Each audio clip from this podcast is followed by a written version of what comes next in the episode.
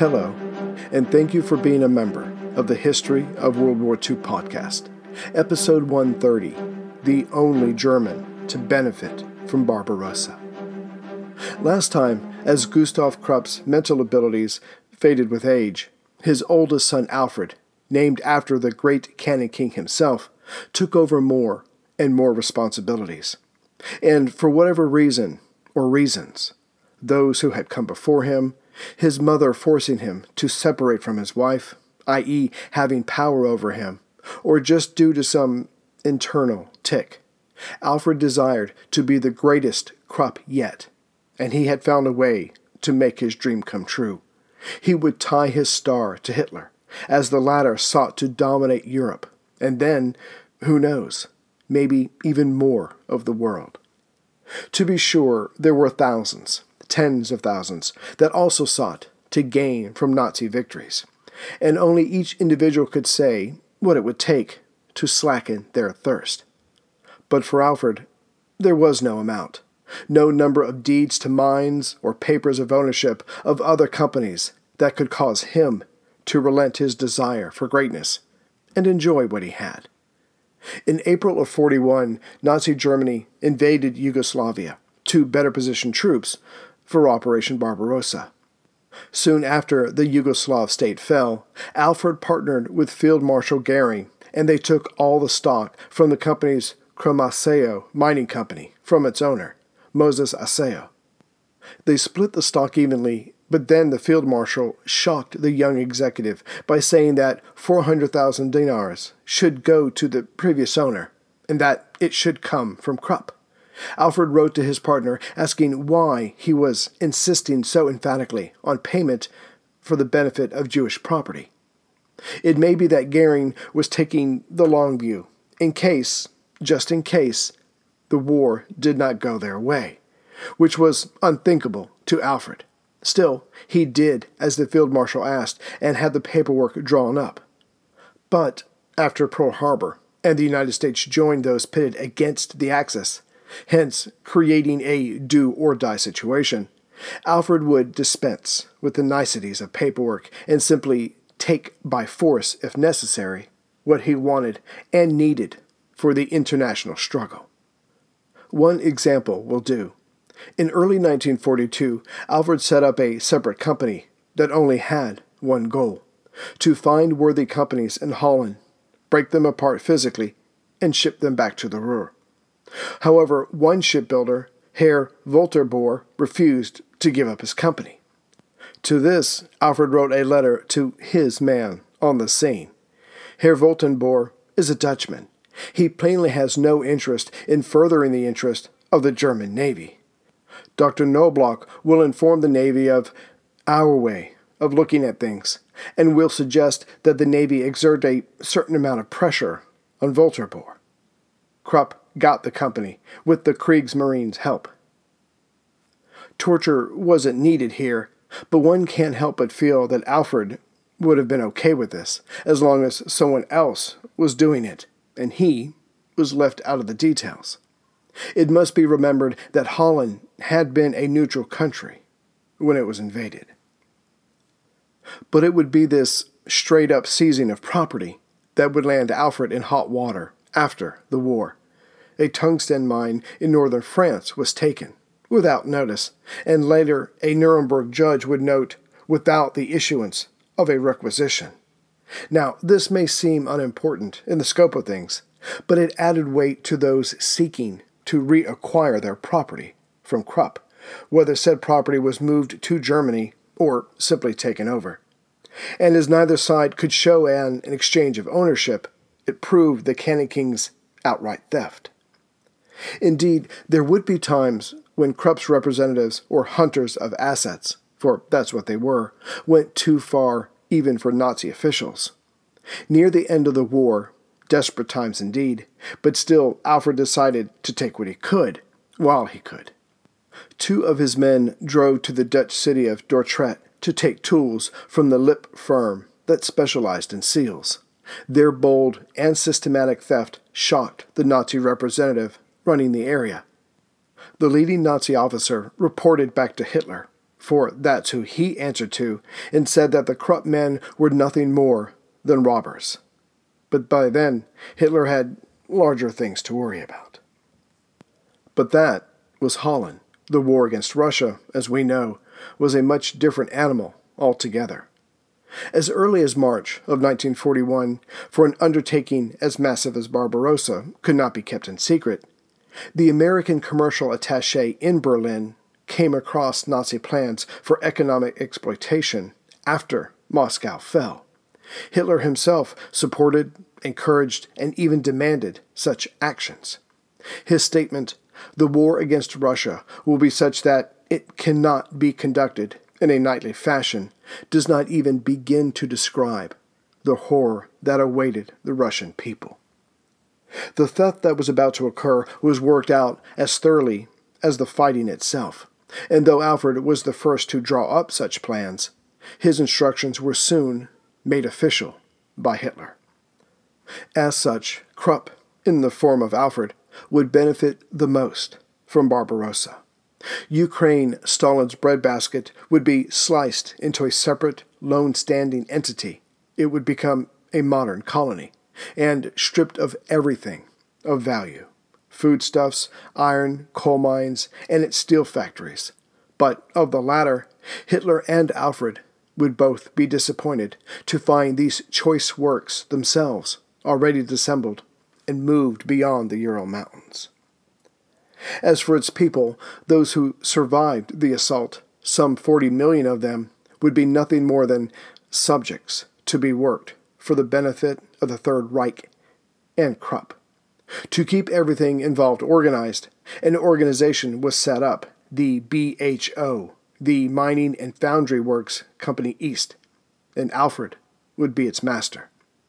As we have seen, Hitler's war against Stalin's Russia started out well. The various defensive fronts either collapsed, were captured, or destroyed, or its men fell back hundreds of kilometers. But then came the mistakes.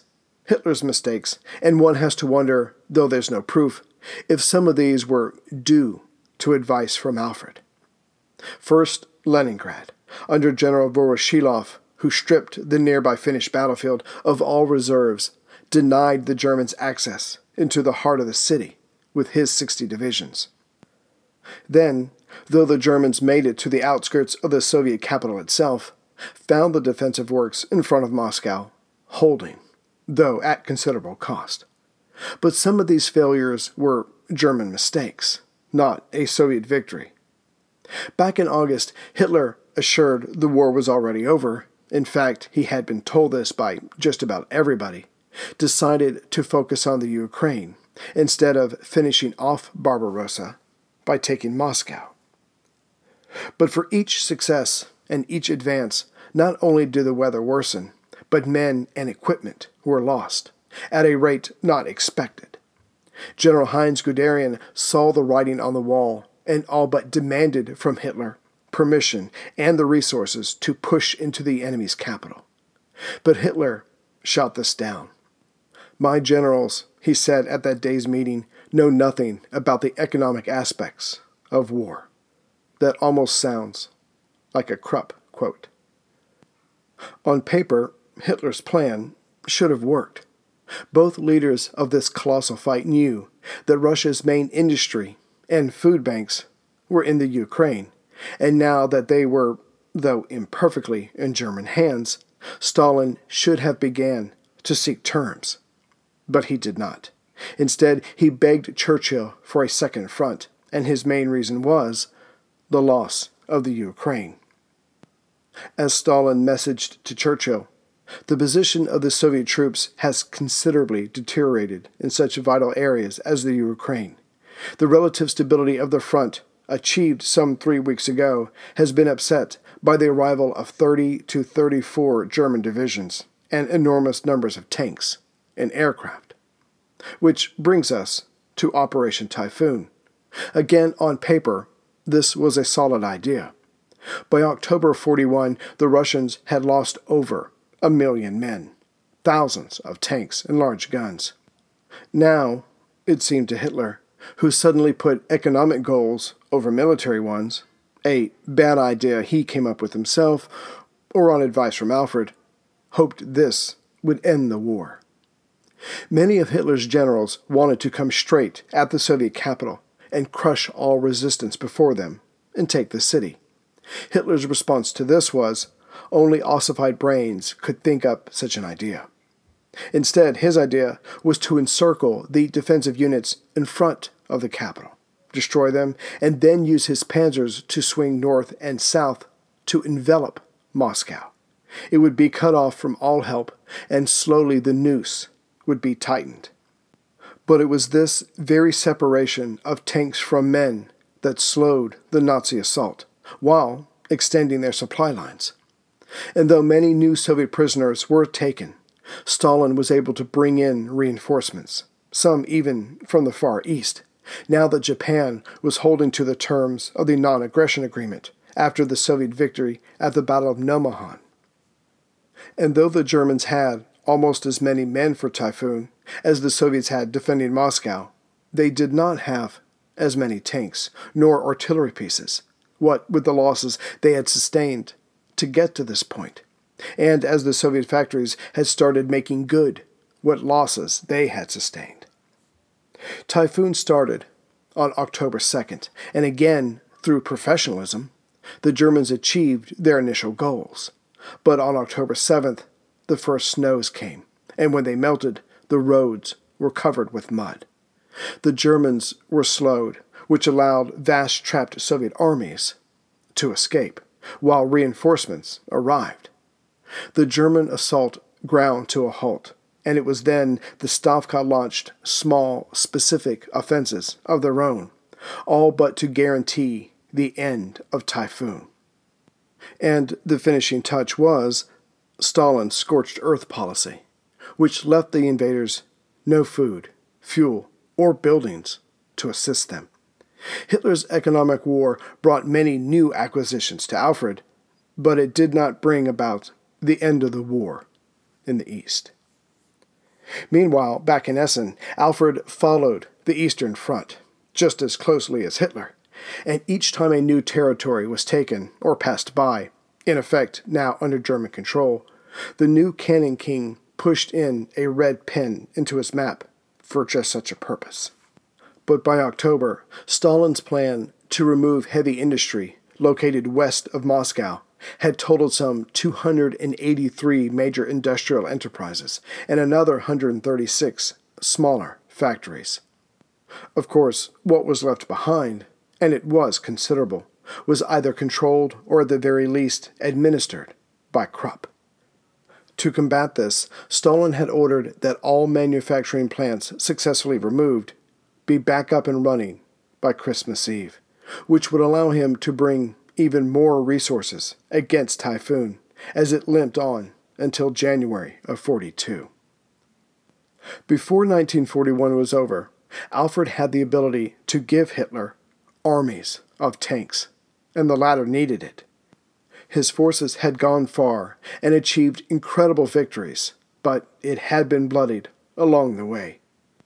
Had Germany's war age male population had an extra 5 million, vast additional panzer groups could have been thrown at Stalin's defenses.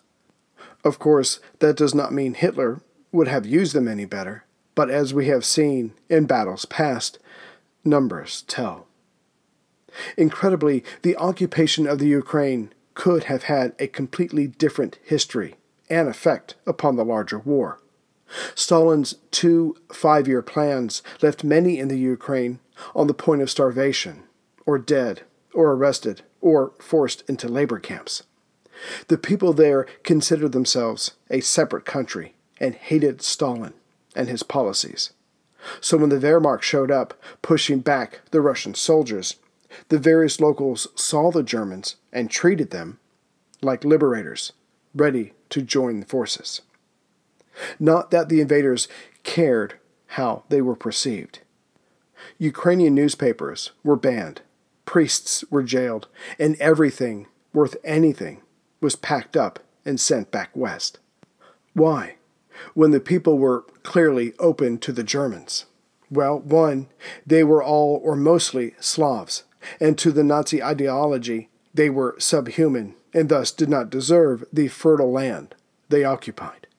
Secondly, what to do with the vast territory and its people had already been decided, and Germans execute preconceived plans much better than they improvise them based on events.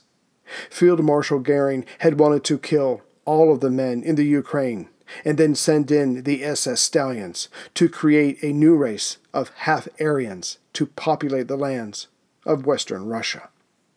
And again, Nazi ideals were about to run smack into Krupp interests. Erich Koch, a Goering man who was made Reich Commissar of the Ukraine, right away asked Reich Fuhrer of the SS, Heinrich Himmler, to bring in extermination squads to begin removing the Slavs from the occupied lands. But Alfred, who was at this meeting, managed not to lose his cool and asked, So, who's going to be working in his newly acquired factories? This put a monkey wrench into Koch's plans. Instead, the following would happen hundreds of thousands of locals, eventually some four million Ukrainians, would be brought back to Germany to work for the Reich. The rest, well, Koch would get his way. In one month alone, the city of Kharkov's population was cut in half, from 700,000 to 350,000. The lucky ones were on their way to Germany. The rest would only know misery for the rest of their short lives. To the shock of the Germans, the Ukrainians then had the bad grace to resist, and this started from day one, after the Germans made their intentions clear. The locals fought back by not showing up to various train stations to be shipped west. The invaders countered this with confiscation of grain and property, burning down of their houses, mishandling those assembled, forcible abortion of pregnant women who were now free to work. This led to the victims to be more proactive in their resistance. German officials, even some of Krupp's lieutenants, were hanged, poisoned, or assassinated while they slept. The Nazis recorded the reason for this resistance in a clinical way. The population reacts particularly strongly against the forcible separation of mothers from their babies and schoolchildren from their families. Yet it must be said that some of this shock was due to Nazi propaganda, now believed completely, that said, these subhumans did not care for their offspring the way an Aryan does. The great irony of the Krupp dynasty was that, as this current war, the greatest war, which was to end all wars, and the Eastern Front would be decided mostly by tanks and artillery, was that the Krupp supplied the Wehrmacht with inferior weapons compared to the Soviets. That this happened at all was not, technically, Alfred's fault, but he does get all the blame, as the Krupp head should. As we have only mentioned a fraction of the various boards Alfred was on, or the head of, he simply could not be everywhere at all times.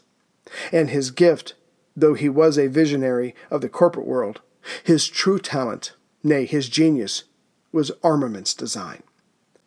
Others should have been put in charge of the front office, and there were others helping run the place, and we'll cover them in a minute. But no one could match what Alfred could do with field reports by examining a weapon's use and then making it more efficient and therefore deadlier. Again, the fact that Krupp weapons were not equal to Russian equipment was Alfred's responsibility. But it wasn't all his fault. First, there was the overweening arrogance of the Germans in believing that, despite reports and later captured blueprints, that German tanks and guns would always be superior to anything a Russian could design or put together. As for the other people, who made this weakness that played a major role in why Germany lost to Russia. One was Karl Goerens, in charge of technical matters. He was up to the challenge, but soon after Barbarossa commenced, he lost his only son. Afterward, he was unable to concentrate or care about the outside world. Then there was Löser, who, it will be remembered, almost inherited the top job, given Gustav's fading faculties and Alfred's seemingly disloyalty with his choice of a wife. Löser could run anything efficiently, but what he could not do was toe the Hitler line. No, the Germans were not destined to rule the world. No, it was not all right to treat the rest of the world with careless cruelty. So it would be Löser who would reach out to Allen Dulles of the newly created OSS, Office of Strategic Services, in Switzerland. However, as a paper pusher, the best Löser could do was occasionally gum up the works in Essen, and he did this whenever he could. Lastly came Erich Kanonen Müller. His responsibility was armaments design, but instead of flights of proficiency, paramount in making war machines, his was flights of fancy. First, he could never imagine a Soviet weapon being better than one from Essen, which is fine, in theory. But those not in first place strive to find out why they, or theirs, is not the best, and then make changes. That's not what Mueller was about. His ideas were too complex, with special features thrown in, that certainly impressed the generals, but not the soldiers in the field, who had to work with something that had too many pieces, too many moving parts that could easily malfunction. Then there was Dr. Ferdinand Porsche, who Mueller brought on board for his creativity. These men simply belonged in a toy store, inventing things to delight the imagination of children, not in Krupp's concern. Again, at the end of the day, Alfred bears responsibility for much of what happened, or rather, didn't happen, on the Eastern Front. And it was he who wanted, above all else, to be the Cannon King. And now that he was, when Barbarossa opened up, the congratulations flowed in. But as the next two years went by, the messages stopped coming from Berlin. But that was the joy and hurt of being the Cannon King.